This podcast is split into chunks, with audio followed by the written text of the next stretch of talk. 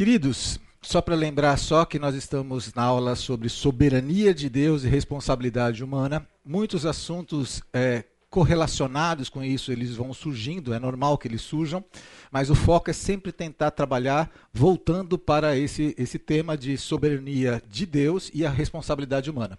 Eu digo isso porque eu mesmo vou fazendo algumas provocações que vão levando a gente para alguns outros caminhos e, vai, e exige que é, eu dê respostas mais superficiais ainda do que eu já estou dando sobre esse próprio tema. Então acaba não ficando totalmente completo. Quero lembrar vocês também que a gente tem esses materiais disponíveis aqui nesse Q R Code. É, eu, o Google Drive tem vários arquivos lá. Tudo que eu vou falando eu vou salvando. Eu vou colocando arquivos novos também. Então, por exemplo, nós falamos aqui há um tempo atrás, algumas uma ou duas aulas atrás, sobre a segurança bíblica de crianças é, morrendo sem, é, é, sem ter a idade da consciência e se isso tem a, a fundamentação bíblica ou não. Eu salvei esse arquivo, coloquei lá. Não vou trazer o assunto, mas coloquei aqui. Nós conversamos também sobre suicídio. Ah, alguém levantou a mão e falou, oh, puxa, uma pessoa que se suicida, segundo a visão do, do Augusto Nicodemos hoje, dependendo do, do, do, do nível de desespero dessa pessoa, do problema psiquiátrico que essa pessoa esteja envolvida, pode haver a preservação da vida dessa pessoa no sentido de salvação. Essa pessoa não tem isso. E, e, e é, tradicionalmente a igreja protestante entendia que não, que a pessoa não, nunca teve salvação. Eu coloquei isso lá para que você possa consultar. Ele, obviamente, ali o que vai ter de conteúdo nunca vai te levar a ter uma conclusão sobre o assunto. Vai só te dar uma, uma base para você começar a estudar mais, tá? Mas a gente vai depois conversar novamente sobre esses assuntos, tentando trazer isso para a soberania de Deus e a responsabilidade humana. A gente tem que alinhar sempre as expectativas, porque senão tem sempre frustração, né? É, é, é interessante a gente notar que as pessoas muitas vezes elas querem conversar sobre um assunto, mas elas não têm profundidade suficiente para conversar, ou até mesmo o próprio professor também não tem as respostas para poder te dar a, a profundidade que você requer. Eu até acredito que não exista um humano na Terra que consiga ter a profundidade para isso, a não ser que ele tenha uma mente é, quântica, né? Que ele consiga enxergar Deus sendo o próprio Deus, só se ele for Deus para poder enxergar a Deus. Jesus, né, ele conseguia. Tirando isso, eu não acredito. Mesmo Paulo ou qualquer outro. É, o que, que nós pretendíamos na primeira aula, e só para rever? Apresentar superficialmente alguns conceitos e sistemas históricos atuais, buscar harmonizar temas de tensão entre os conceitos e sistemas históricos e atuais, demonstrar o impacto disso, né, que esses temas têm sobre as nossas condutas de vidas, analisar alguns atributos de Deus em ação pela palavra, e não por aquilo que a gente entendeu pela tradição, através de relacionamento com o seu povo, considerar a possibilidade de não termos todas as variáveis para a correta definição da atuação de Deus e buscar uma forma prática de reagir e viver biblicamente diante desses temas complexos, entendendo que a gente tem algumas dificuldades. A gente tem que ter isso em mente. É, temos pessoas com vivências e experiências muito diferentes. Nessa sala que a gente tem novos convertidos, velhos convertidos, pessoas que estudou com profundidade, pessoas que não estudou, então não dá para a gente seguir todo mundo da mesma forma. Nem todas as pessoas realizaram, ao menos, É uma leitura completa da Bíblia. Tem muita gente que já é cristão há muito tempo, mas nunca leu a Bíblia inteira. É, e nós temos a tendência, eu marquei em vermelho aqui, de nos fecharmos ao diferente e buscamos defender nosso pensamento, ainda que nós entendamos como limitados. É normal. Aí você fala, ah, não, eu sou limitado. Tá, mas na hora que a gente começa o assunto, você começa a defender, você começa a pegar as facas, começa a pegar as coisas, fala, não, como assim? É uma loucura. É, e a gente tem que se desarmar.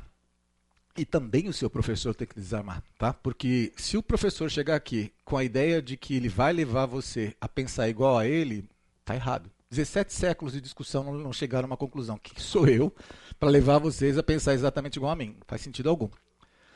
São poucos os que estudaram e leram livros doutrinários sobre o assunto, tá? Então, não estou falando de a, livros... Tem, tem tipos de, de, de assuntos que são discorridos por alguns autores que são bons, mas eles não são profundos e não são doutrinários. Dout- livro doutrinário é que geralmente você fala, nossa, que livro chato. Geralmente é esse livro. Tá? Geralmente. Se gostou do livro, não é doutrinário. Né? Porque você tem que estudar muito, você tem que ir com profundidade. Teremos apenas os seiscentos minutos, eu tirei os, os minutos que a gente para, né, para a gente abordar isso, então não tem como, dezessete séculos contra seiscentos minutos, é impossível. E nós somos seres finitos e limitados, buscando entender um Deus eterno e ilimitado. E isso não faz sentido para a gente. Lembra que a história ela tem que ser vista pelo menos, pelo menos e no mínimo, em seis fases. Não dá para a gente conversar sobre soberania de Deus, sobre presciência, sobre predestinação, se a gente pensar apenas o Novo Testamento para frente, não faz sentido. Ou se você pensar apenas Velho Testamento e Novo Testamento. Porque Deus já existia antes da Bíblia estar tá formada, antes da Terra estar tá formada. Então, assim, é, a pergunta que eu fiz para vocês na primeira, segunda aula foi, é, Satanás pegou Deus de surpresa? Porque se ele é soberano, se ele tem conhecimento de todas as coisas, ele já sabia que isso ia acontecer. Ou, ou ele só tem essas, esses atributos dentro do tempo e espaço determinado na Terra. Também é uma forma de a gente pensar. Porque se Satanás estava mesmo, no mesmo espaço, no mesmo tempo que Deus, ele, Deus não poderia ter conhecimento sobre o futuro e por isso ele, ele, não, ele foi pego, aspas, de surpresa e trabalhou dessa forma. A gente vai por aí evoluindo, tá? Mas... a única coisa que eu peço para você é não coloque Deus numa caixa de sapato e também é, saia um pouquinho da sua tradição cristã.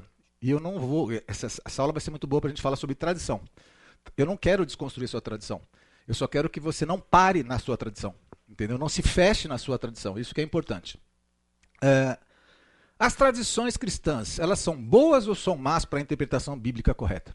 Com base no que nós falamos aqui. O que, que vocês acham? Boa ou má? A gente fica até na dúvida, né?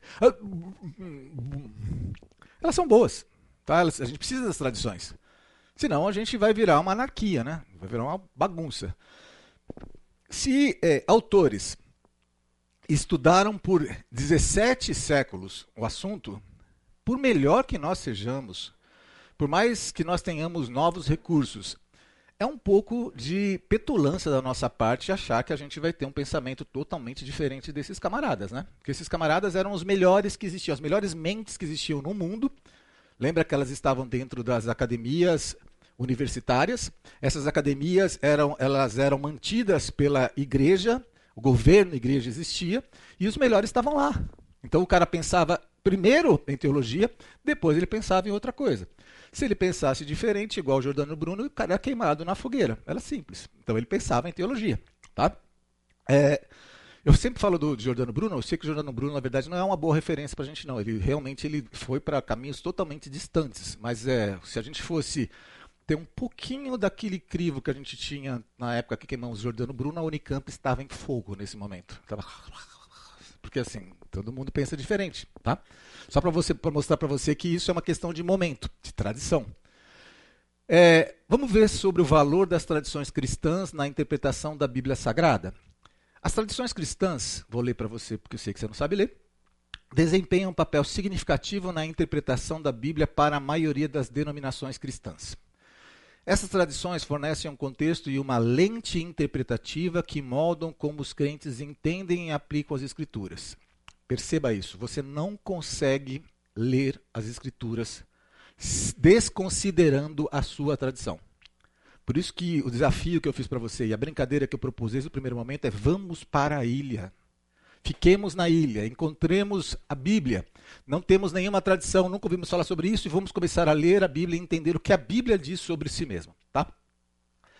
O valor das tradições cristãs na interpretação da Bíblia pode ser resumido em alguns pontos chaves. Contexto histórico e cultural.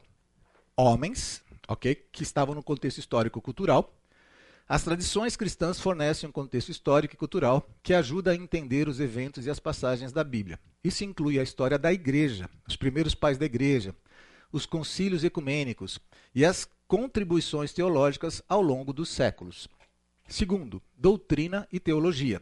As tradições cristãs estabelecem doutrinas e crenças teológicas que influenciam a interpretação das Escrituras. A teologia cristã molda e forma como os cristãos veem Deus, Cristo, o Espírito Santo e outros aspectos da fé. E isso afeta como eles interpretam a Bíblia. Ok? Está acompanhando? Interpretação litúrgica. Muitas tradições cristãs têm liturgias e práticas de adoração que se baseiam nas Escrituras. Essas práticas influem, influenciam a leitura e interpretação da Bíblia, pois as passagens bíblicas são frequentemente incorporadas nos serviços religiosos. Só parei um pouquinho. Você notou que eu não orei para começar? A gente orou antes de começar, mas a gente não orou quando nós começamos. Alguns já ficam assim, por que eu não oro hoje? Imagina se o Fernando falasse assim, começa o culto, começaria o Fernando lá na frente e começasse a palavra. Você fala, oh, peraí, hoje não vai ter louvor? A gente não... O que aconteceu? Nós temos liturgias. Por mais que nós pensemos que nós não temos liturgias, nós temos. A ordem do nosso culto é uma ordem litúrgica. Então, assim, e isso está muito vinculado com as nossas tradições. Ou, às vezes, as coisas não são nem porque foram estudadas e foram determinadas que fossem assim, mas as coisas foram acontecendo e virou uma tradição, né? Dentro da tradição, tem uma brincadeirinha que eu faço, que nem é minha, eu li há um tempo atrás, e nem sei se a história é verdadeira ou não, disse que a menina se casou, e aí ela pegou, ligou para a mãe, e ela falou, mãe, é, esse ano aqui vamos fazer o, o, o Natal na minha casa? Ela falou, vamos, vamos fazer, não tem problema. Você quer receber o pessoal? Não, recebo todo mundo, recebo a vovó, recebo você, todo mundo. Ela pegou e falou assim, é, só que eu queria aquela receita daquele pernil que a senhora assa, que é maravilhoso, e eu preciso dessa receita. Aí a mãe falou, não, faço isso com certeza, filha, ó, faz assim, faz assim, compra isso, compra tal coisa. Foi, deu tudo bonitinho. E ela foi comprar, a primeira coisa que você vai fazer na receita é comprar o bendito do pernil, certo? Ela comprou o pernil e ela chegou para o, o rapaz da, do açougueiro, e falou, você pode, por favor, é, serrar o, o osso do pernil, na parte final do pernil? Ele falou, pode. Aí ele foi naquela serra que ele tem ali, serrou o pernil, ela fez todo o tempero, foi, um, um, foi servido o, o jantar, maravilhosamente bem, ela conseguiu acertar tudo bonitinho, e a avó dela estava ali, então estava a avó, estava a mãe.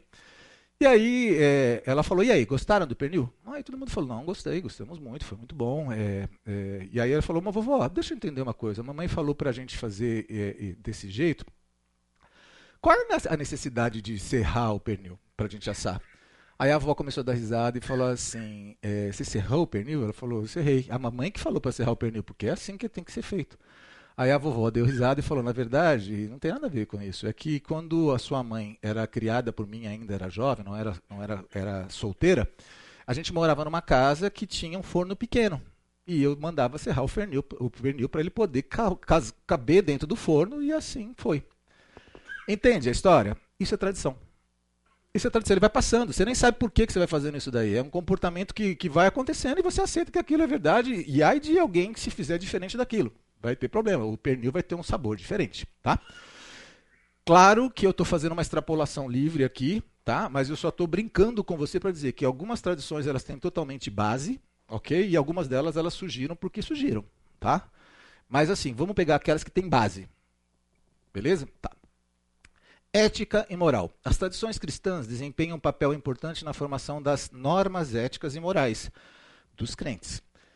Elas ajudam a interpretar as Escrituras para orientar as decisões e ações dos fiéis em questões éticas e morais.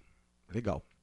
Importante falar sobre ética e moral. Vocês sabem que a igreja é, batista do sul, dos Estados Unidos, não aceitava negro dentro das, das igrejas? Você sabe que negro não tinha alma? Você sabe que, que eles tinham escravos? Sabe por quê? Porque eles pegavam a Bíblia e interpretavam a Bíblia da forma que eles queriam interpretar a Bíblia. E isso foi criado uma tradição. Então toda tradição precisa ser questionada, tá? Herança espiritual. A tradição cristã fornece uma herança espiritual rica, com escritos de santos, teólogos e líderes religiosos ao longo dos séculos. Esses escritos podem fornecer insights e orientações valiosas para a interpretação da Bíblia e a vida espiritual. Qual que é o valor da, das tradições? Ó, eu estava falando sobre, aqui eu estava sobre valor, agora eu continuo com valor, é os benefícios que vai vir depois. Vamos lá. É importante notar que diferentes tradições cristãs têm abordagens ligeiramente diferentes para a interpretação da Bíblia. Por exemplo, a tradição católica romana, presta bem atenção nisso, que isso vai fazer bastante sentido para você quando você conversar com um católico. É, a tradição católica, por exemplo, romana, enfatiza a autoridade da igreja e a tradição apostólica. Enquanto muitas denominações protestantes enfatizam a autoridade suprema das Escrituras, ou seja, sola scriptura. É, além disso, as tradições ortodoxas orientais têm suas próprias abordagens e enfoques na interpretação das Escrituras. O que, que eu estou dizendo sobre a Igreja Católica ali atrás? Eles não têm apenas a Bíblia como sua regra de fé e prática, eles têm outros livros doutrinários, porque eles aceitam e reconhecem as tradições da Igreja Católica Apostólica Romana. No mesmo pé de igualdade. Então, se a Bíblia diz isso e esse diz outra coisa diferente, os dois chegaram num consenso, então isso daqui é aceito pelo catolicismo. Por isso que você nunca vai conseguir é, propor a um católico é, que ele converse com o seu pároco e o pároco aceitar que você está correto. Ele sempre tem essa defesa, tá? Em resumo, as tradições cristãs desempenham um papel essencial na interpretação da Bíblia, fornecendo contexto, doutrina, orientação ética. E eu coloquei em azul aí para você perceber que tem uma lente. E uma lente interpretativa que molda como os crentes entendem e aplicam as Escrituras em suas vidas e práticas religiosas, tá? Como é que eu faço para saber se uma tradição ela está fundamentada ou não? Todas elas geralmente estão fundamentadas, mas qual delas é a mais fundamentada e qual delas que tem mais exercício é, é, de engenharia para poder se manter de pé? Quando eu falo desse exercício, a gente que fica lutando para poder dizer e se fala, meu, não é isso que o versículo está dizendo, tá? Tem que ter os, os benefícios disso, né? Então você tem foco nas Escrituras.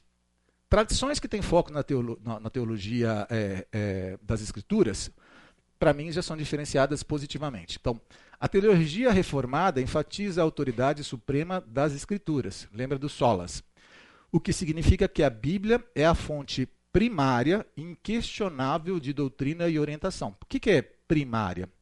Porque você pode ter até outros livros, você pode até ter um contexto histórico fora da, das Escrituras, mas a Bíblia, ela, quando você tiver choque, ela prevalece, ela está acima, tá bom? Mas você pode contextualizar por outras coisas, outros livros para você poder entender a vida da época, tem lugar aqui, se precisar. É, que mais? Teologia sistemática. A gente fala muito sobre teologia sistemática. Se você não conhece é, com profundidade, tem uma aula do Natanael, pastor da nossa igreja, está no, no site. Ele fala um pouquinho sobre teologia sistemática, a forma de você sistematizar temas para você ver se ela para de pé dentro das Escrituras ou não. Tá? Porque assim, se a, a Bíblia não conflita com si só. Se ela tiver algum conflito, alguma coisa aconteceu entre esse ponto e esse ponto que harmonizou isso. A exemplo do adultério e de ser apedrejado, a exemplo do homossexualismo, esse tipo de coisa. É, estou falando de apedrejar, tá? Não falando que isso foi aceito. Tá? Só para entender, porque nos momentos atuais a gente tem que deixar muito claro isso, né? Não que é aceito. Tá? A gente é, continua não aceitando. Assim como existem outros pecados que também não são dignos de serem aceitados. Teologia sistemática reformada é reconhecida por sua ênfase na teologia sistemática. O que, nossa, ficou estranho, né? Teologia sistemática. A teologia reformada é reconhecida por sua ênfase na teologia sistemática, ok? O que significa que ela busca compreender a totalidade da doutrina cristã de forma coerente e consistente. Isso ajuda a criar uma base sólida para a fé e a compreensão da teologia. Se você não, for, não tiver foco nas Escrituras e se você não tiver um sistema sistemático de análise, você, vai, você pode incorrer em caos. Você pode ter os absurdos da igreja, inclusive tem várias igrejas evangélicas falando absurdos, e heresias que várias igrejas evangélicas também estão falando e praticando heresias. Tá? É, eu vou fazer um percentual aqui que é meu. Aliás, dizem que noventa e nove por cento dos percentuais é, são, são, é, não são defensáveis e você cria na hora, inclusive esse meu agora, né? Que estou criando. É, Eu acho que se você for analisar hoje a igreja evangélica brasileira, que tem trinta e seis milhões de, de, de cristãos, talvez uns noventa e cinco por cento não tem nada a ver com o cristianismo verdadeiro. Está falando de uns cinco por cento aí, e muito tristemente, que estão com a base cristã focada naquilo que a Bíblia realmente propõe. Você começou a ouvir uma centralidade no homem, pode esquecer, querido. Se eu, usou, eu vou falar uma coisa que vai entristecer algum de vocês e isso pode trazer problema e eu não vou abrir isso para discussão agora. Igreja Apostólica, começou com o nome Igreja Apostólica, cuidado, tá? É complicado.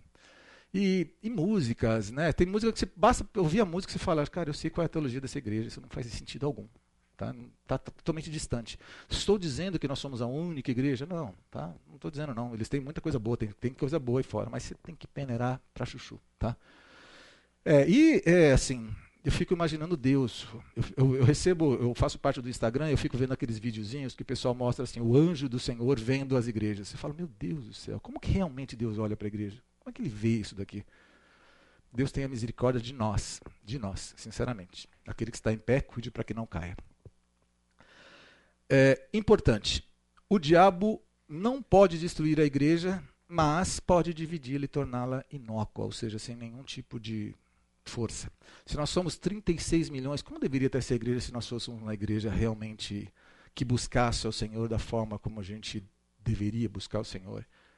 Imagina o impacto que esses trinta e seis milhões teriam na sociedade, né? Mas não, a gente está querendo tocar chofar dentro dos nossos cultos. A gente está querendo fazer, falar sobre a menorá. A gente faz uma mistura total do, do, do Israel com a gente. É uma doideira, é uma loucura, né? Deus tenha misericórdia de nós. Agora, nesse exato momento, nós vamos buscar a Deus sem as tradições. Como é que a gente faz isso daí? Primeira coisa, uma oração. Amado Deus, nós louvamos a Ti pelo privilégio de estar diante da Tua presença continuamente. Nesse momento nós não entramos nela, nós simplesmente tomamos consciência de que estamos juntos e diante de Ti. Instrua-nos através do Teu Espírito Santo para que nós possamos compreender a Tua santa, agradável e perfeita vontade, de modo que nós sejamos, ó Deus Altíssimo, despertados para servir ao Senhor com alegria, colocando ao Senhor em primazia, para que nós possamos espelhar e espalhar a Tua vontade, em nome de Jesus Cristo. Amém.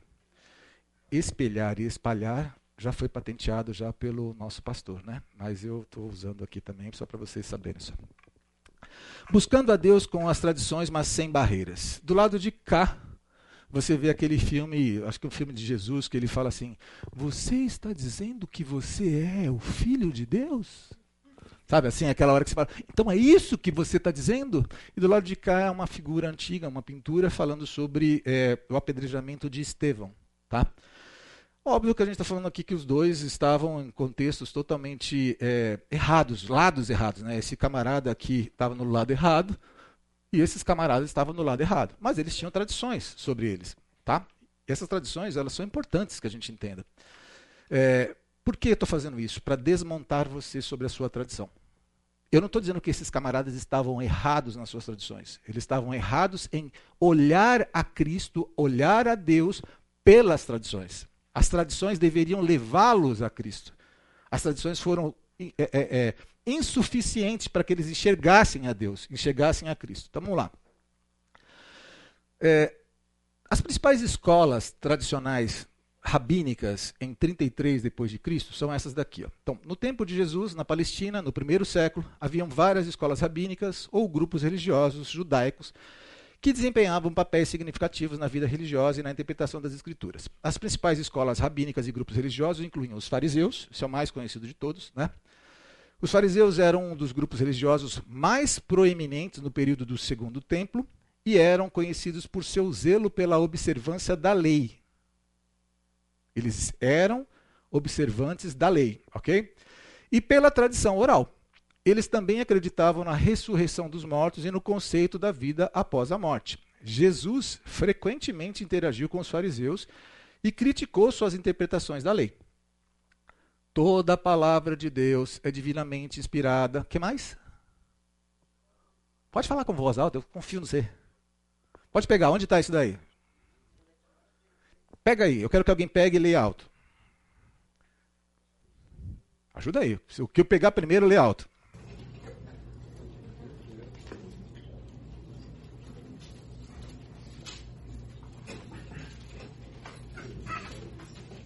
Toda é inspirada por Deus e útil para o ensino, para a repreensão, para a correção, para a educação na justiça.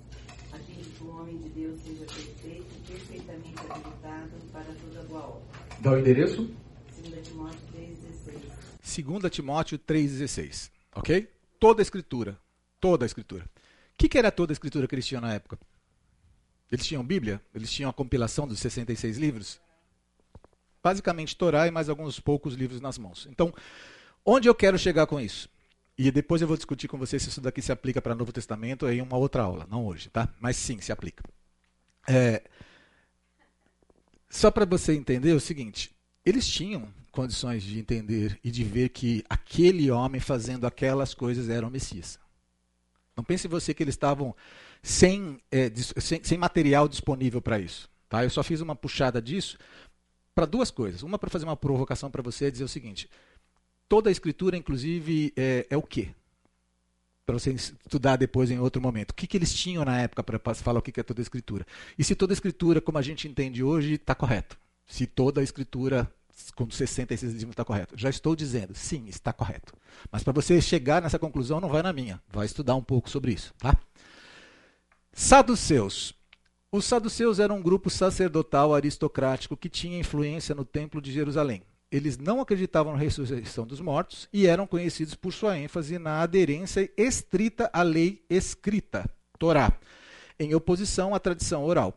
Os saduceus frequentemente entraram em conflito com Jesus e seus seguidores. Antes de eu mudar para os nossos amigos essênios, você percebe que os fariseus acreditavam na vida após a morte. Os saduceus não acreditavam, os dois interpretavam é, o Torá, eles tinham as leis ali de Deus, mosaicas na mão deles, tá? E o que é interessante é que os dois não ficavam somente nos dez mandamentos. Os dez mandamentos se transformaram em quantos mandamentos? seiscentos e treze. Cara, é muito mandamento. Os caras conseguiram, né, colocar Deus assim, não, você tem que fazer isso, são, são tantos passos, eles conseguiram. Legal. É, os essênios eram um grupo religioso separatista que vivia em comunidades ascéticas no deserto, como a comunidade de Qumran, onde foi encontrado inclusive o, o manuscrito de Isaías. Onde foram, ah, tá aqui. Tô achando que eu tô sendo tão, né? Onde foram encontrados os manuscritos do Mar Morto, eles eram conhecidos por sua devoção religiosa, vida comunitária e ênfase na purificação ritual. Zelotes. Os zelotes eram um grupo judaico que buscava a libertação política de Israel do domínio romano por meios violentos. Eles acreditavam na resistência armada e estavam dispostos a lutar contra as autoridades romanas. Embora Jesus não tenha sido um zelote, seu ministério ocorreu em um contexto de crescente agitação política e tensionamento com os romanos. Judas era um zelote, né? Sicários. Quem está assistindo The Chosen já viu já que temos lá o nosso é, Zeb, né, que eles falam lá, acho que é esse nome que eles usam, que ele era um zelote e era um sicário também. Era um grupo radical que também buscava a libertação de Israel do jugo romano, mas eram mais extremistas do que os zelotes. Eles eram conhecidos por usar táticas violentas, incluindo assassinatos políticos. É importante notar que Jesus frequentemente ensinava e interagia com pessoas de diversas origens e grupos, incluindo fariseus e saduceus, e suas interpretações com esses grupos religiosos estão documentadas nos evangelhos do Novo Testamento. Cada um desses grupos tinha suas próprias crenças e ênfases teológicas, o que moldou o contexto religioso e político no qual o ministério de Jesus se desenrolou. Com base nisso, eu quero dizer para vocês que sim, as tradições são muito boas, que as tradições, mesmo quando você usa as tradições corretas, você pode incorrer em erros. E vou te mostrar quais são eles para frente. Mas antes de a gente evoluir, eu vou fazer uma pergunta de novo para você. Se a gente está na ilha deserta e a gente pegou a Bíblia, a gente chegaria nas mesmas conclusões de Lutero? Será que a gente chegaria exatamente nas mesmas conclusões de Lutero? Sim. Nós iríamos chegar na mesma conclusão que Lutero chegou. Então, assim, eu estou dizendo para vocês que somente pela fé você pode encontrar o reino de Deus, não existe pelas suas obras. Somente pelas Escrituras, ela é a maior fonte de inspiração, ela é a única forma de você chegar próximo a Deus. Somente por Cristo, o sacrifício vicário dele por você, somente pela graça, você não tem nada para oferecer a Deus, nada que você possa trocar com Deus, que faça sentido, e a gente vai crescer sobre isso. E a glória é somente a dele, é só pertence a ele, não tem alguém que deva ser glorificado, tá? Legal. Mas a gente precisa fazer isso aqui, ó. Desencaixotar as coisas. Porque as nossas tradições nos fazem encaixotar as coisas, tá? A gente faz isso o tempo todo.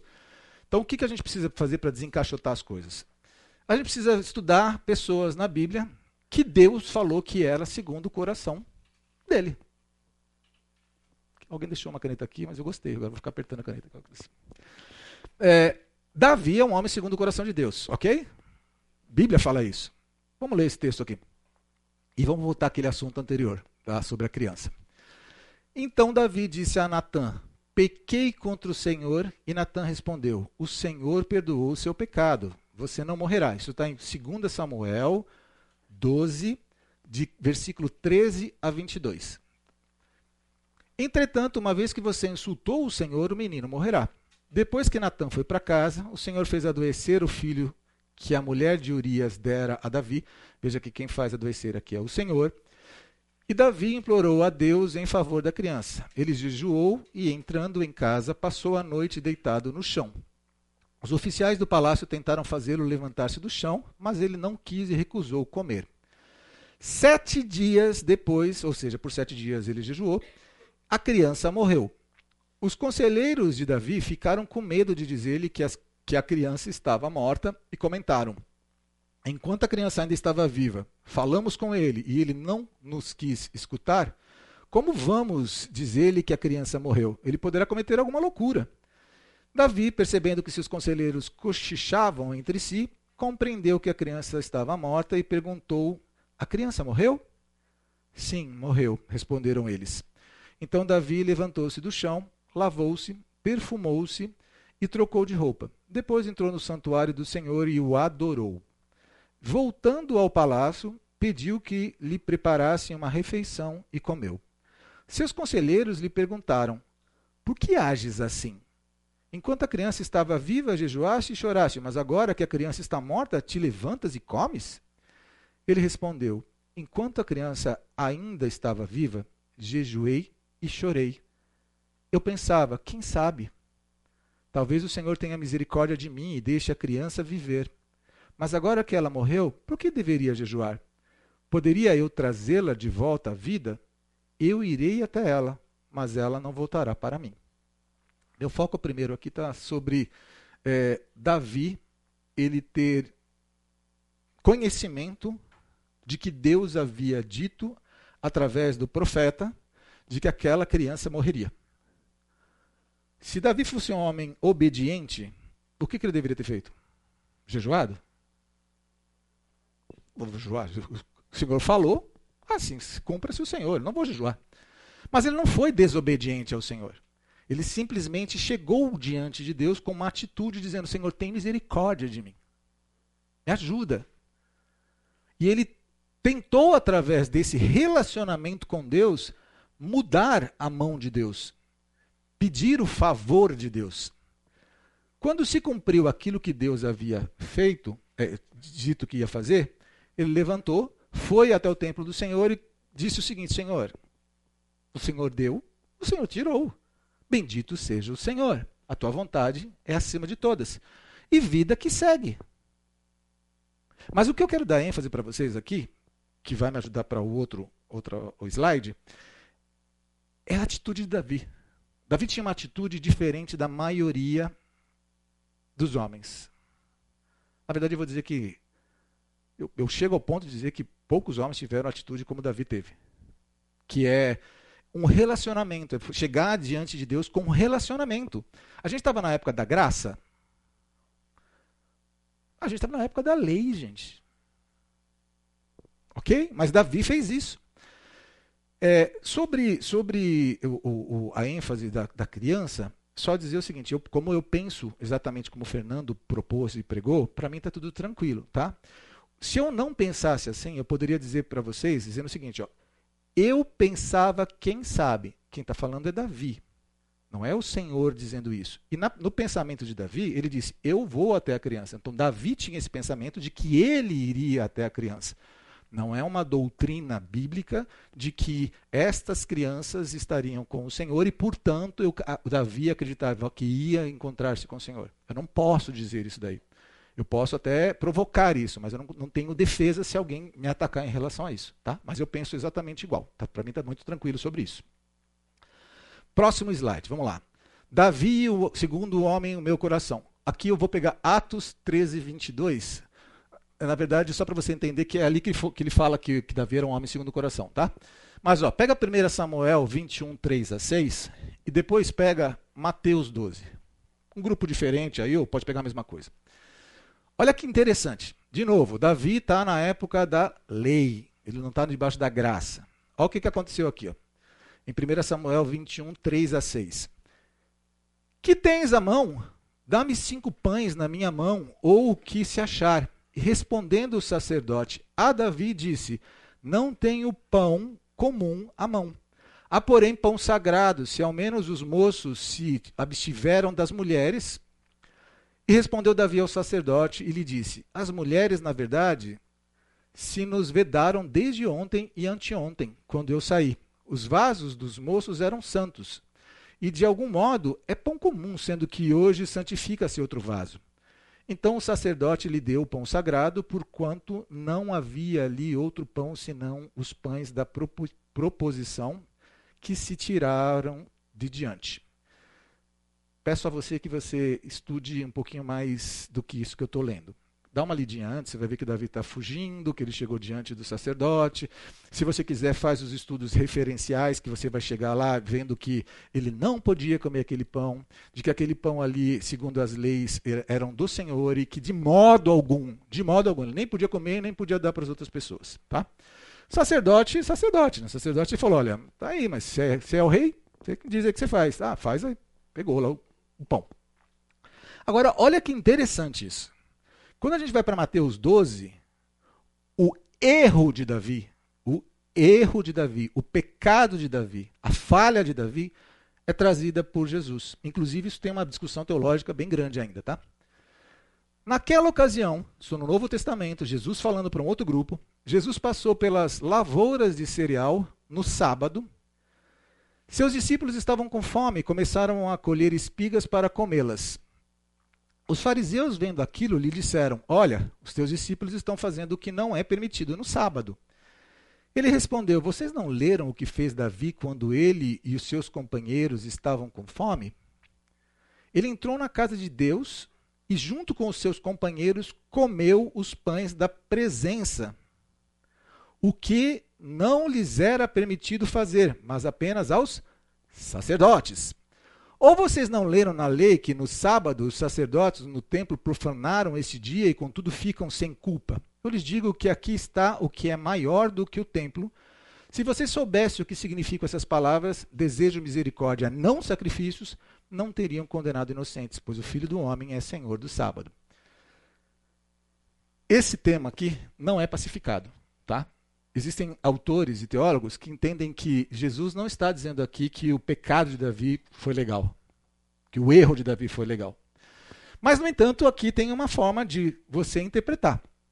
Se Deus falou que Davi era um homem segundo o meu coração, e se Jesus usa Davi para poder confrontar as pessoas que estão questionando ele, eu, vai cair. Eu, eu entendo que tem alguma coisa acontecendo aí, né? Eu acho que a minha tradição não é suficiente para poder ficar de pé disso. Aqui eu vejo o Senhor dizendo, Davi desafiou a lei. É meio estranho falar isso, né? Mas eu, eu vejo isso. Vamos evoluir? Isso daqui eu marquei em vermelho. Não é doutrina.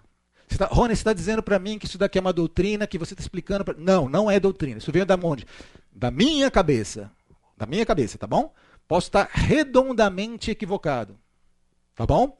Não me use como base. Ah, o Rony disse, eu não sou base, eu não escrevi nenhum livro. Não, isso aqui é meu pensamento, eu só estou dizendo para você ir junto comigo, tá bom? Vamos lá. Lucas dezoito, dezesseis e dezessete. Mas Jesus chamou a si as crianças e disse, deixem vir a mim as crianças e não as impeçam, pois o reino de Deus pertence aos que são semelhantes a elas.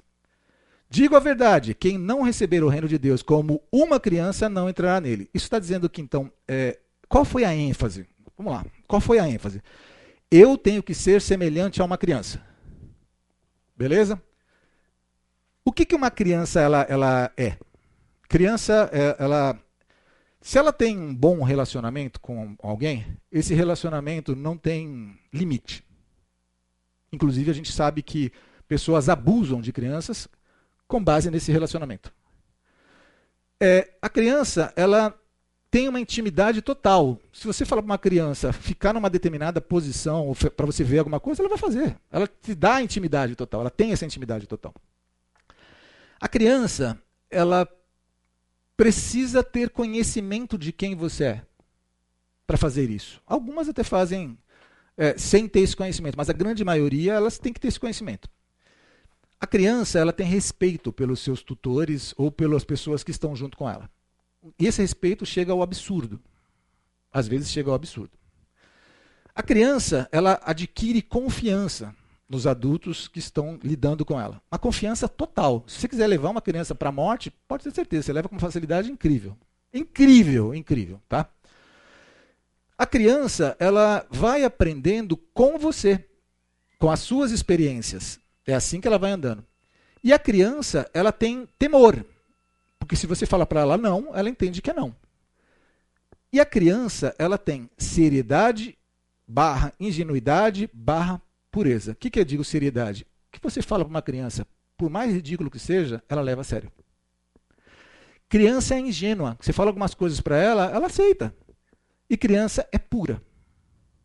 Vamos parar aqui, ir para o nosso intervalo e vou voltar a partir daqui para a gente construir esse pensamento para ver o será que Davi não tinha um comportamento segundo uma criança?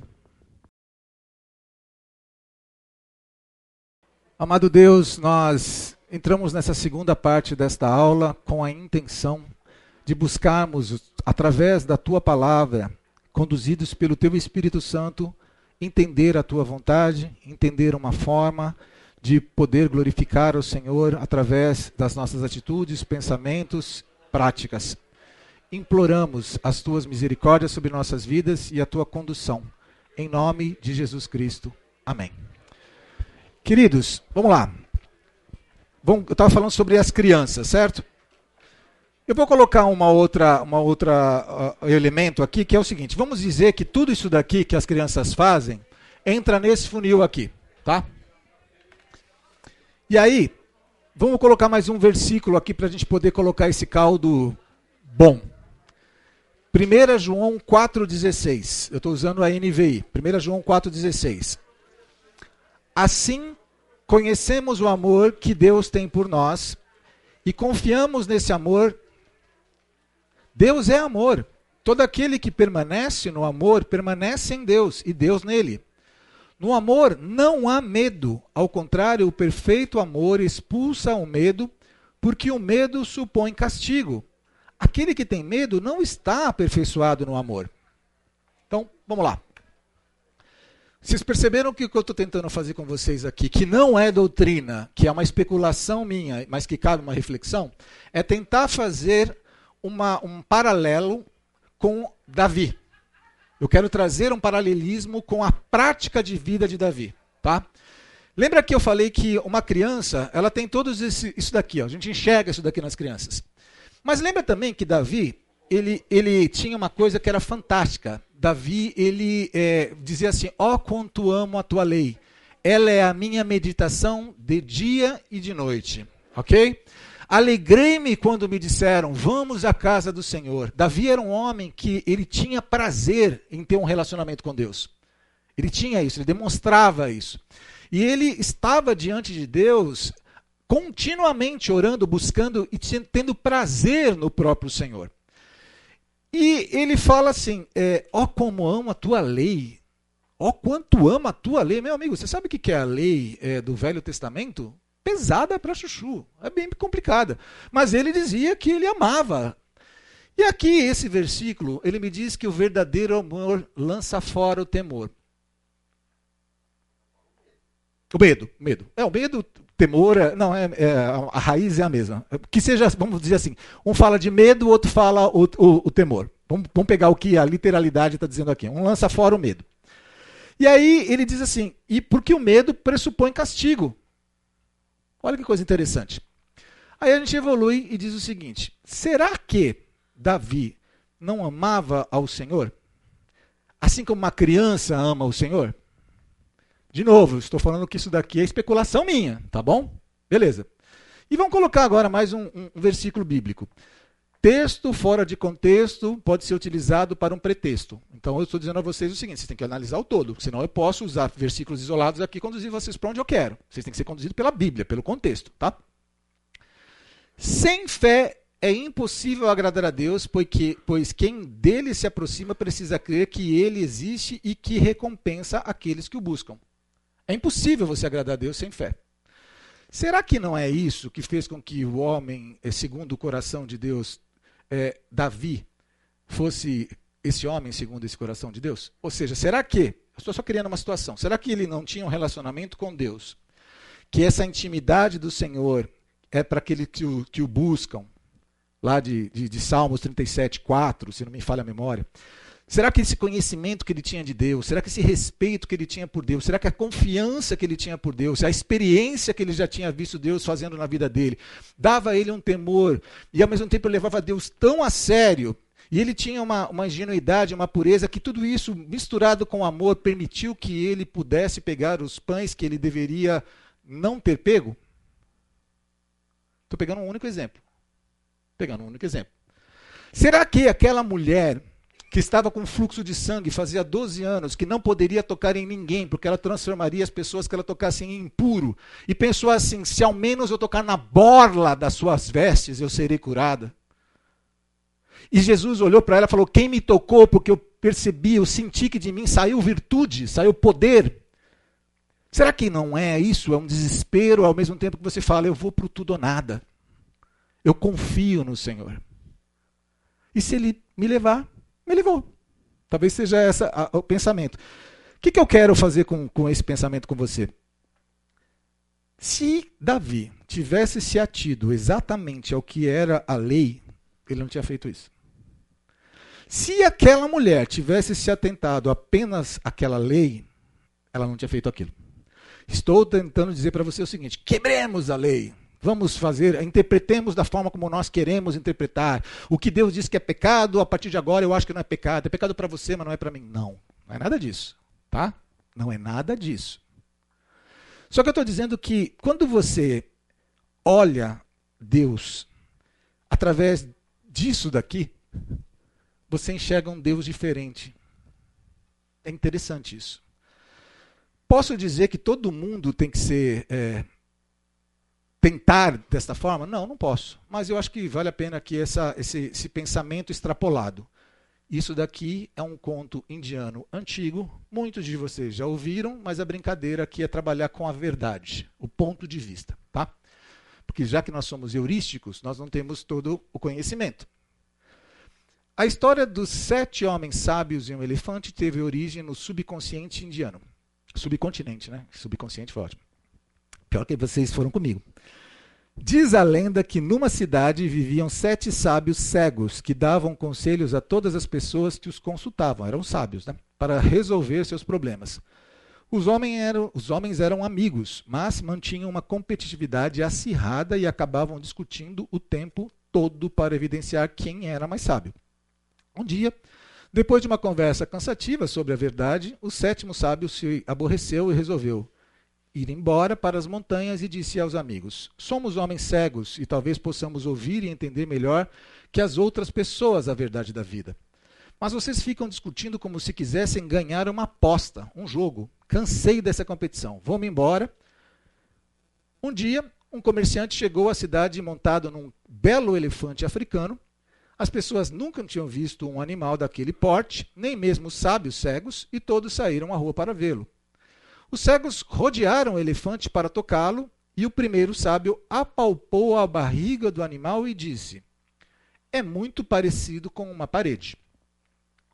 O segundo sábio, tocando nas suas presas, o corrigiu, é muito parecido com uma lança. O terceiro sábio, que segurava a tromba do elefante, retrucou, é muito parecido com uma cobra. A mão do quarto sábio acariciava o joelho do elefante e o sábio contestou, é muito parecido com uma árvore. O quinto sábio gritou, quando mexia nas orelhas do elefante, é muito parecido com um abano. E o sexto sábio, irritado, rebateu, todos vocês estão errados, o elefante é muito parecido com uma corda, disse tocando a pequena cauda do elefante. E alvoroçados, os seis sábios ficaram discutindo até que o sétimo sábio, cego, descendo das montanhas, apareceu conduzido por uma criança. Ao ouvir a contenda, pediu ao menino que desenhasse no chão a figura do elefante.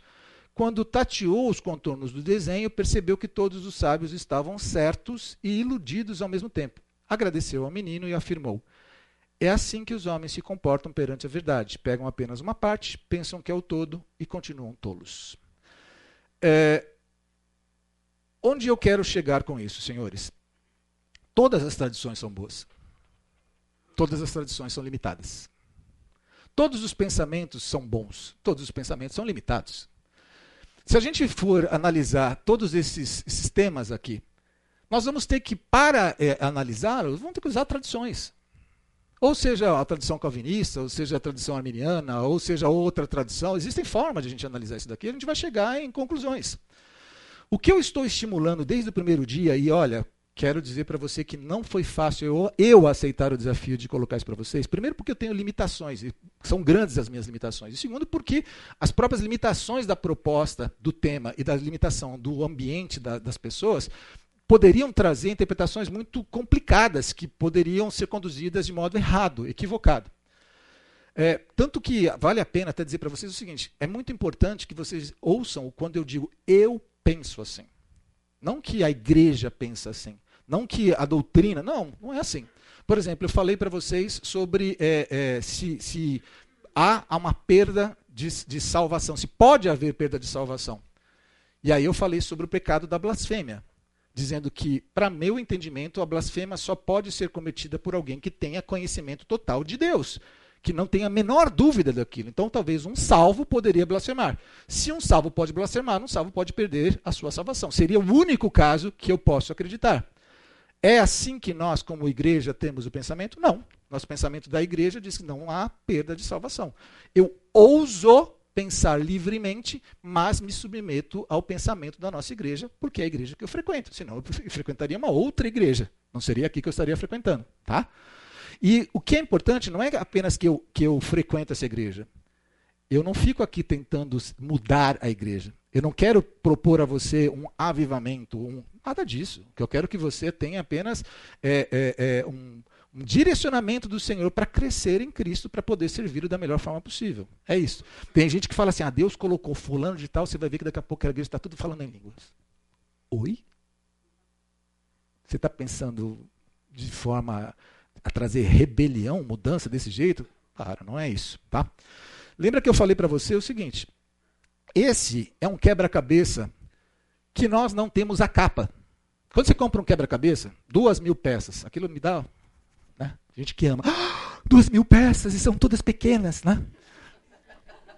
E aí o camarada olha para a capa e começa a montar aquilo, né? Eu falei até, né, o, o, o Wagner, o pastor Wagner tem muito, ele, ele ama isso, já viu? Já? Tem um monte na sala dele. Imagina um quebra-cabeça desses daqui, ó, assim, ó, que você não tem a... a, a, a O desenho é totalmente complexo e você não tem o guia, você não tem um desenho para poder montar. Isto é soberania de Deus e responsabilidade humana. O que você tem são algumas propostas de guia para montar. E aí você tem o calvinismo e você tem o arminianismo. Mas são propostas. Ainda vão ficar faltando peças desencaixadas. Tá? Por que, que eu estou fazendo todo esse comentário para você? Porque não dá para a gente é, começar a conversar sobre assuntos diversos e a gente começar a conversar sobre a sua opinião, sobre um texto, sem que a gente tenha pelo menos alguma base para a gente trabalhar isso. A gente precisa fazer isso daí. Então, por que, que eu coloquei a presciência e não a predestinação primeiro? Porque a presciência é utilizada dentro desses materiais que a gente vai trabalhar para falar como Deus pode predestinar as coisas. Só que é legal que a gente pensar o seguinte... Existem pensadores que entendem que as coisas acontecem porque Deus sabia que iria acontecer assim e por isso ele age dessa forma. Isso é presciência pura, tá? Então vamos lá. Presciência, qual que é a definição dela? A doutrina reformada da presciência, também conhecida como presciência divina, ou conhecimento prévio de Deus, refere-se à crença de que Deus, em sua soberana, soberania, conhece antecipadamente todas as coisas, incluindo o que acontecerá no futuro. Essa doutrina é uma parte integral do calvinismo e da teologia reformada em geral. E é frequentemente usada para abordar questões relacionadas à predestinação e à eleição divina. A doutrina da presciência reformada pode ser resumida da seguinte maneira. Conhecimento exaustivo de Deus. De acordo com a perspectiva reformada, Deus possui um conhecimento exaustivo e perfeito de todas as coisas, tanto do presente quanto do futuro. Ele não é limitado pelo tempo ou pelo espaço e, portanto, conhece todas as coisas de maneira completa e imutável. Vocês vão ter que viajar comigo, tá? Para vocês entenderem isso daqui depois, senão vai ficar complicado. Predestinação e eleição. A presciência divina desempenha um papel importante na doutrina da predestinação reformada. Deus, em sua presciência, conhece desde a eternidade aqueles a quem ele escolherá para a salvação, os eleitos, e aqueles a quem ele permitirá que sigam seu próprio caminho de pecado e condenação, os reprovados. Compatibilismo. Os reformados geralmente adotam uma visão chamada compatibilismo, que acredita que a soberania de Deus e o livre-arbítrio humano são compatíveis. E aqui para o livre-arbítrio humano, você pode colocar livre... É... Não, tem outra palavra? Livre agência, você pode substituir as palavras aqui que vai chegar no mesmo lugar, tá? E depois eu vou explicar o que é um e o que é outro. Isso significa que, embora Deus conheça antecipadamente todas as escolhas e ações das pessoas, as pessoas fazem essas escolhas livremente de acordo com as suas vontades. Mistério e soberania de Deus. Os reformados reconhecem que a relação entre a presciência divina e a predestinação e o livre-arbítrio humano é um mistério profundo. Eles enfatizam a soberania absoluta de Deus e a dependência total de sua vontade e sabedoria. A doutrina da presciência na teologia reformada é frequentemente usada para explicar como Deus pode ser soberano sobre todas as coisas, incluindo a eleição e a predestinação, enquanto ainda permite que as pessoas tomem decisões responsáveis e genuínas. Ela também oferece uma perspectiva sobre Deus, como Deus conhece e ordena o futuro sem negar a liberdade humana. É importante observar que a doutrina da presciência é uma parte específica da teologia reformada e é apenas uma das muitas maneiras de abordar essas questões complexas da teologia cristã. Outras tradições teológicas, como o arminianismo, têm visões diferentes sobre o papel do conhecimento prévio de Deus no plano de salvação. Versículos bíblicos. Se quiser abrir, fique à vontade, tá? Tudo com N V I. Isaías quarenta e seis, nove e dez. Lembrem-se das coisas passadas, das coisas muito antigas. Eu sou Deus e não há outro. Eu sou Deus e não há outro e não há nenhum como eu. Desde o início faço conhecido o fim. Desde tempos antigos o que ainda virá. Digo o meu propósito, permanecerá de pé e farei tudo o que me agrada. Esse versículo enfatiza que Deus conhece o futuro desde o início e que seu propósito sempre se cumprirá. Então ele tem que ter presciência, ele faz as coisas sabendo que vai chegar lá exatamente sem nenhum tipo de alteração. Salmo cento e trinta e nove, quatro. Antes mesmo de a palavra me chegar à língua, tu já a conheces inteiramente, Senhor. Esse versículo destaca o conhecimento completo de Deus sobre as palavras e ações das pessoas, mesmo antes de serem expressas. Eu já me perguntei, se o Senhor sabe disso, por que eu preciso orar? Eu já me perguntei, sinceramente. Acho que todo cristão verdadeiro já, já né? Fala, pô, como assim? Por que eu preciso orar, então? É, mas, ok, isso é Bíblia e eu creio exatamente assim. E harmonizo depois. Atos dois, vinte e três. Conforme o propósito determinado e a presciência de Deus, vocês o prenderam e mataram por meio de homens ímpios, de acordo com o que estava pré-determinado. Esse versículo relaciona o cumprimento dos eventos com o propósito e a presciência de Deus. Romanos oito, vinte e nove.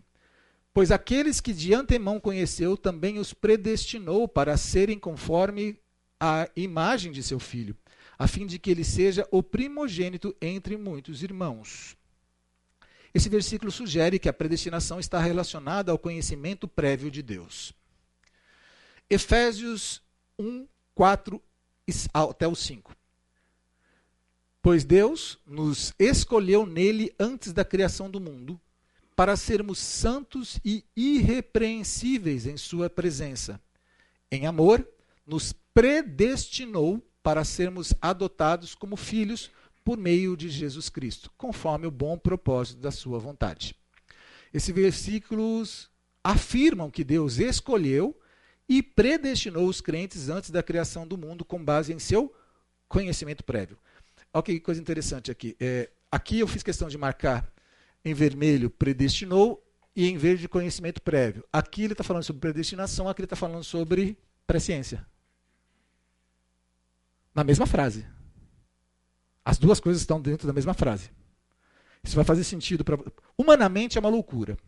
Mas quando a gente falar efetivamente sobre a metodologia quântica e a relação tempo e espaço, dentro da minha limitação, porque eu não sou físico, né? Tem que chamar outras pessoas para conversar sobre isso, mas aí você vai ver que você consegue ter vários tempos e vários espaços coexistindo ao mesmo tempo. Eu faço essa pausa dramática para saber se vou tomar uma tomatada ou se vocês... é, é isso, tá bom. Vamos continuar. primeira Pedro um, dois. Eleitos de acordo com a, o pré... Com a pré, não, tá errado, né? Eleitos de acordo com o pré-conhecimento de Deus Pai, pela obra santificadora do Espírito, para a obediência a Jesus Cristo e a aspersão do seu sangue. Foi eleito de acordo com o pré-conhecimento de Deus. Vamos lá. Esse versículo menciona que os crentes são eleitos de acordo com o pré-conhecimento de Deus.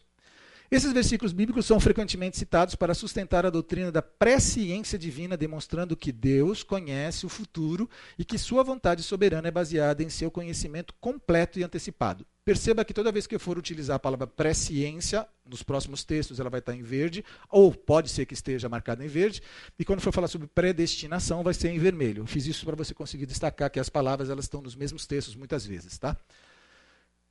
Vamos falar sobre predestinação. Já vimos o que é presciência, vamos falar sobre predestinação. A doutrina de predestinação é uma das crenças centrais na teologia reformada, uma, coerente, uma corrente do cristianismo protestante que se originou com a reforma protestante no século dezesseis, liderada por figuras como Martinho Lutero, João Calvino, Ulrico Zwinglio, nem sei pronunciar esse nome. A doutrina da predestinação reformada lida com a questão da eleição divina, ou seja, a escolha de Deus de quem será salvo e quem será condenado. Aqui estão os principais elementos da doutrina da predestinação na tradição reformada. Eleição incondicional. A doutrina reformada ensina a eleição incondicional, que significa que Deus escolheu salvar algumas pessoas antes da fundação do mundo, mas não com base em méritos humanos, mas de acordo com a sua vontade soberana. Essa escolha é um ato de, da graça divina, e os eleitos não têm mérito próprio para a sua salvação. Só para constar para você, eu vou ter que explicar depois. Eu não acredito nisso e acredito exatamente assim. Eu acredito exatamente assim, mas não acredito nisso. Vou explicar depois. Reprovação. Como contraparte na eleição, a doutrina reformada também ensina a reprovação, ou seja, a escolha de Deus de não salvar algumas pessoas. No entanto, os reformadores enfatizam que Deus não é responsável pelo pecado ou pela condenação das pessoas, mas sim que as pessoas são responsáveis por suas próprias ações pecaminosas e escolhem rejeitar a Deus. Soberania de Deus. A doutrina da predestinação reformada enfatiza a soberania absoluta de Deus sobre todas as coisas, incluindo a salvação e a condenação. Deus controla todas as coisas de acordo com seu plano eterno. Duplo discernimento. Alguns teólogos reformados ensinam a ideia do duplo discernimento da vontade de Deus. Isso significa que há uma vontade de Deus revelada na Bíblia, sua vontade preceptiva, que diz como as, coisas, as, as pessoas devem viver, e há sua vontade secreta e soberana, sua vontade decretiva, que inclui sua eleição e predestinação. Isso daqui eu quero conversar depois com vocês com um pouco mais de profundidade, acho que cabe. Confiança na graça. Os reformados enfatizam a importância da confiança na graça de Deus para a salvação, não nas obras humanas. Isso está em linha com a ênfase da reforma na sola gratia, somente pela graça, como um dos cinco solas da reforma.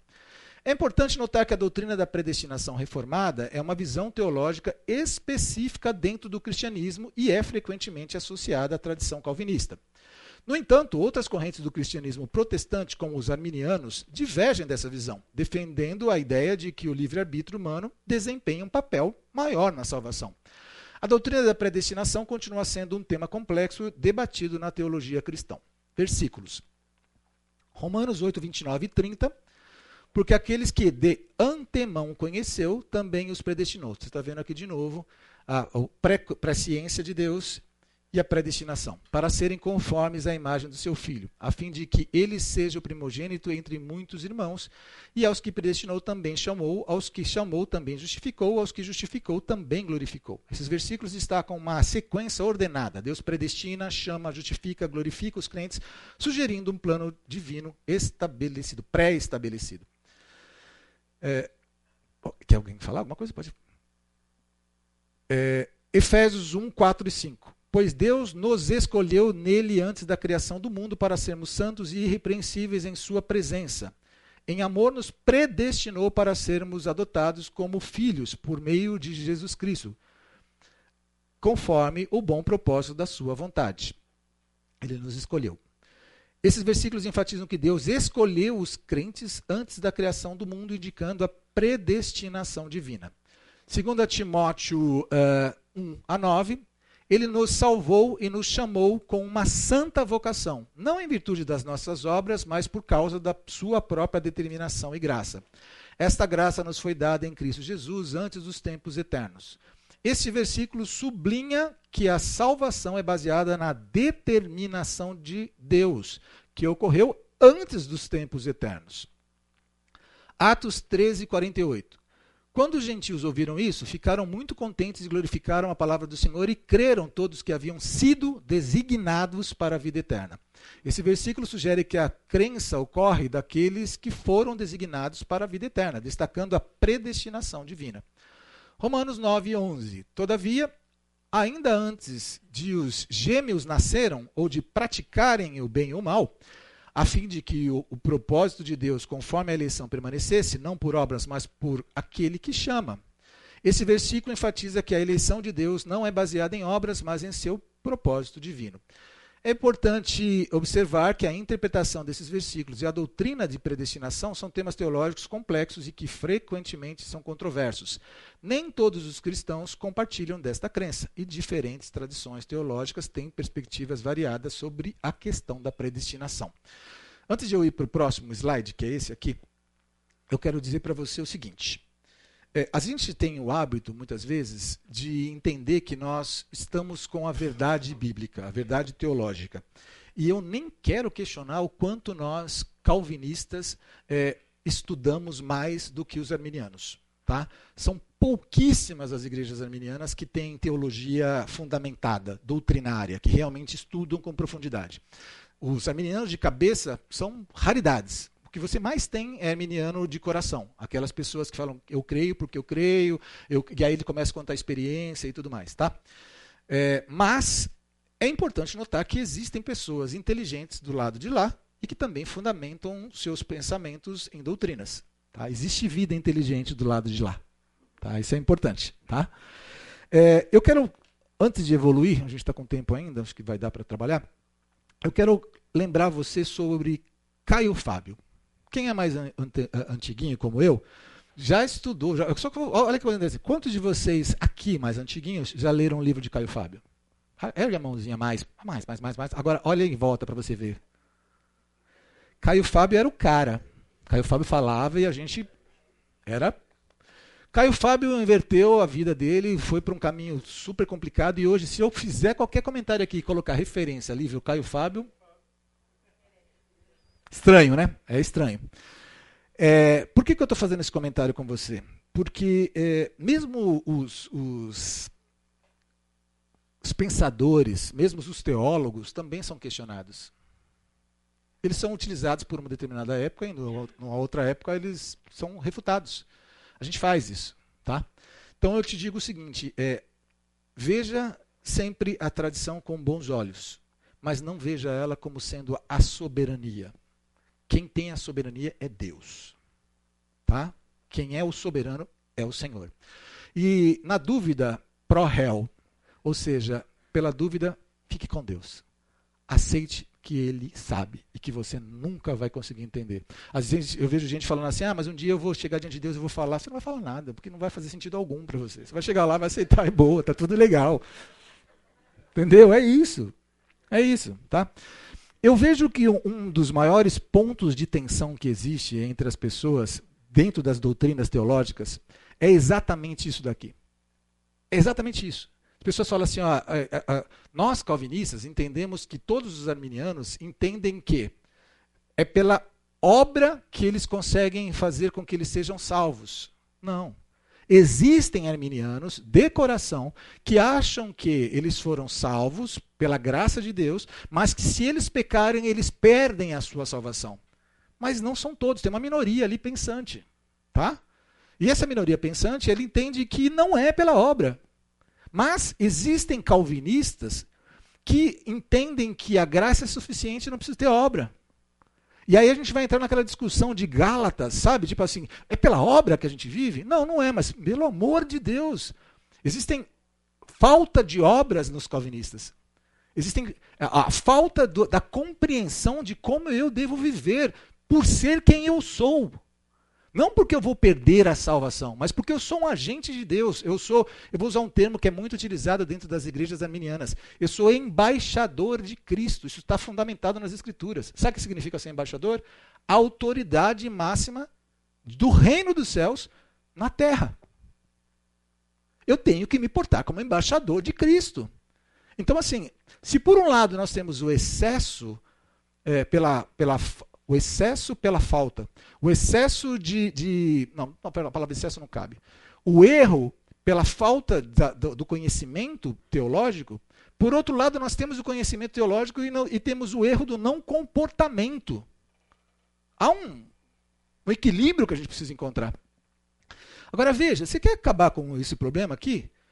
Vamos lá. É, Romanos três, vinte e quatro... Efésios dois, oito e nove e Efésios dois, um a três. Sendo justificados gratuitamente por sua graça, por meio da redenção que há em Cristo Jesus. Gratuitamente você foi justificado. Paulo fala isso, tá? Em Efésios, Paulo fala, pois vocês são salvos pela graça, por meio da fé. E isso não vem de vocês, é dom de Deus, por obras, não por obras para que ninguém se glorie. Paulo fala isso aqui também. E Paulo fala depois ali, no dois, um a três de Efésios. Vocês estavam mortos. Ou seja, você está morto, cara. Você não, você não fez nada. Você estava morto. Morto não faz nada.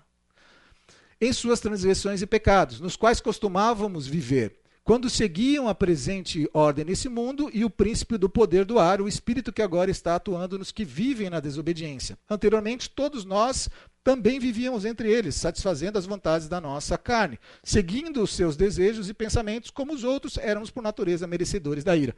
Não tem questionamento. Quem questionar isso daí, você fala, meu, tem como, é isso aí, você está morto, você não fez nada. Tá?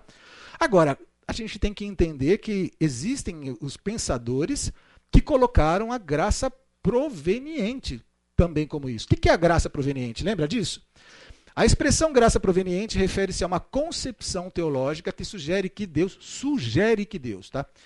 concede sua graça de forma ativa e inicial, sendo indo ao encontro das pessoas antes mesmo de que elas busquem ou reconheçam Deus.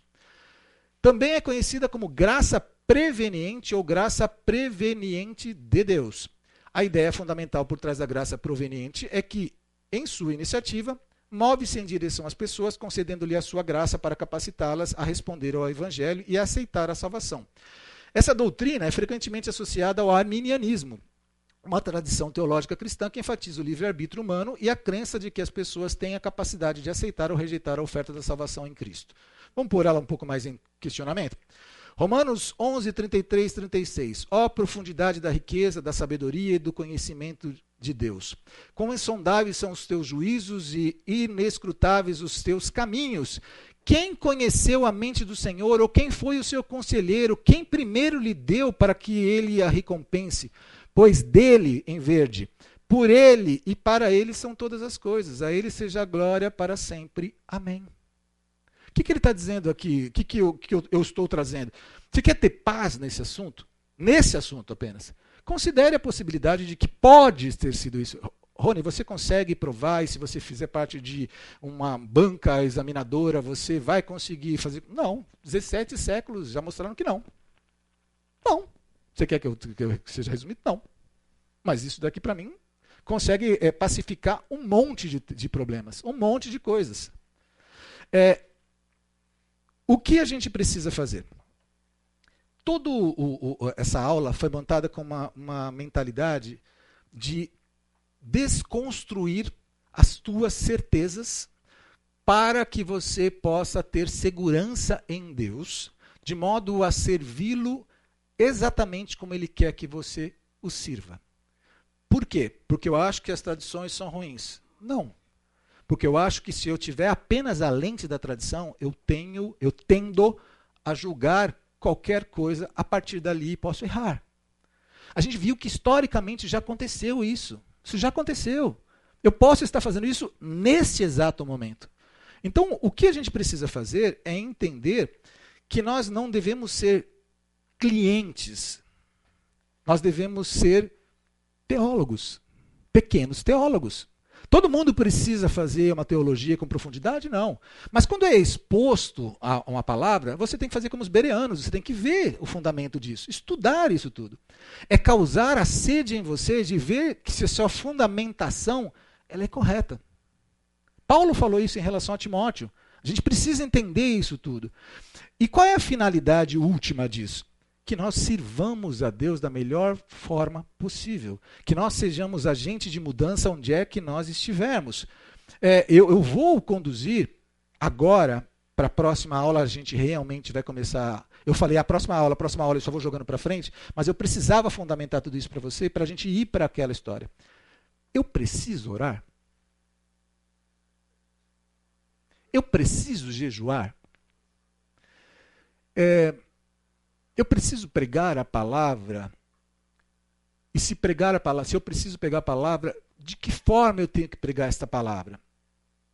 Eu tenho que simplesmente expor a palavra de Deus e deixar as consequências para Cristo apenas?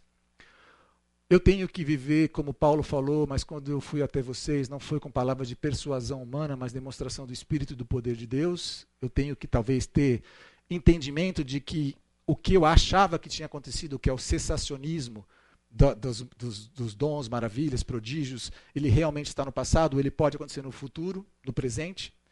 Se isso acontece, como acontece, quando acontece? É, se, se as pessoas que fazem isso daí, elas estão corretas ou não, essa discussão tem, tem que estar no meio da gente. Porque, olha que coisa interessante, eu já estou dando uma, uma pala para você já, e eu sempre trago um ponto que é um ponto mais quente para a próxima conversa. É isso mesmo, tá? É assim que eu sou. É, se eu vou orar por uma pessoa, eu oro, eu sei que sempre é a vontade de Deus. É sempre a vontade de Deus que se cumpre. Mas, se eu olhar para a Bíblia, como é que eles oravam? Como é que os, os, os apóstolos oravam?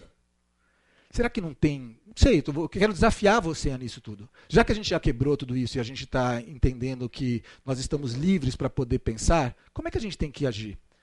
Já quero dizer para você que a gente não vai sair daqui todo mundo orando um pelo outro. Não é isso. Não é essa a proposta. Tá? Eu, eu, eu creio na doutrina proposta por essa igreja. Eu sou um fontiano. Da bandeira da fonte. Tá? Mas a nossa igreja ela é fantástica, ela é fantástica, porque ela permite exatamente isso que nós estamos fazendo.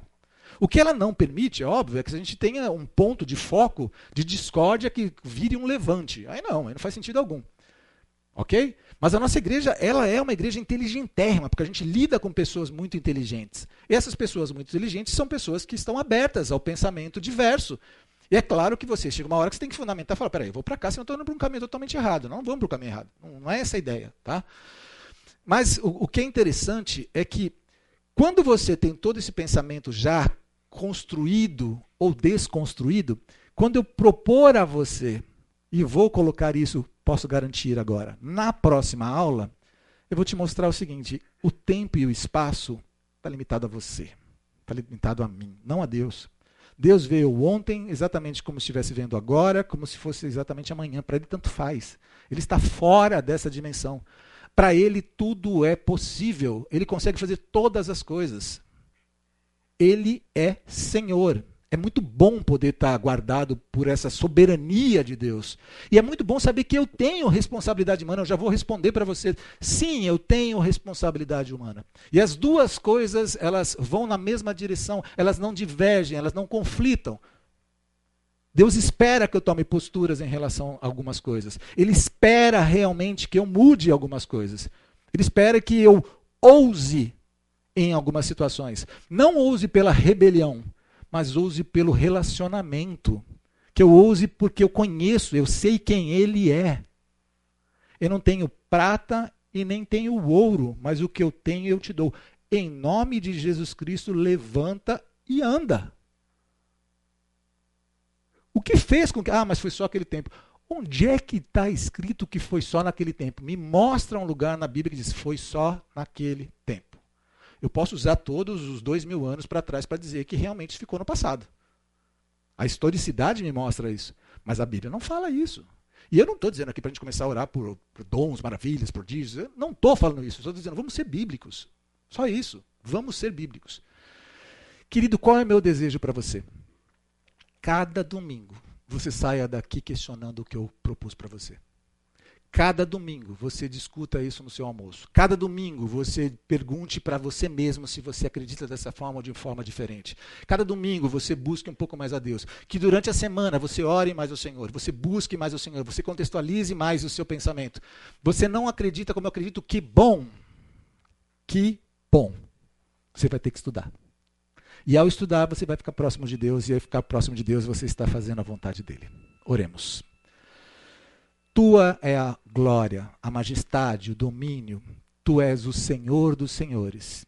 Obrigado pelo privilégio de poder estar aqui diante desses meus irmãos em Cristo, que nós vamos viver para sempre contigo, sabendo que o Senhor tem o controle sobre todas as coisas. Nenhuma folha cai se não for pela tua vontade. Nenhum fio de cabelo cai se não for pelo teu propósito. Nós te louvamos e nós nos rendemos diante de quem tu és. Não te entendendo, mas simplesmente como uma criança, a Deus, te amando, te dizendo, tu és o nosso Senhor. Em nome de Jesus Cristo. Amém.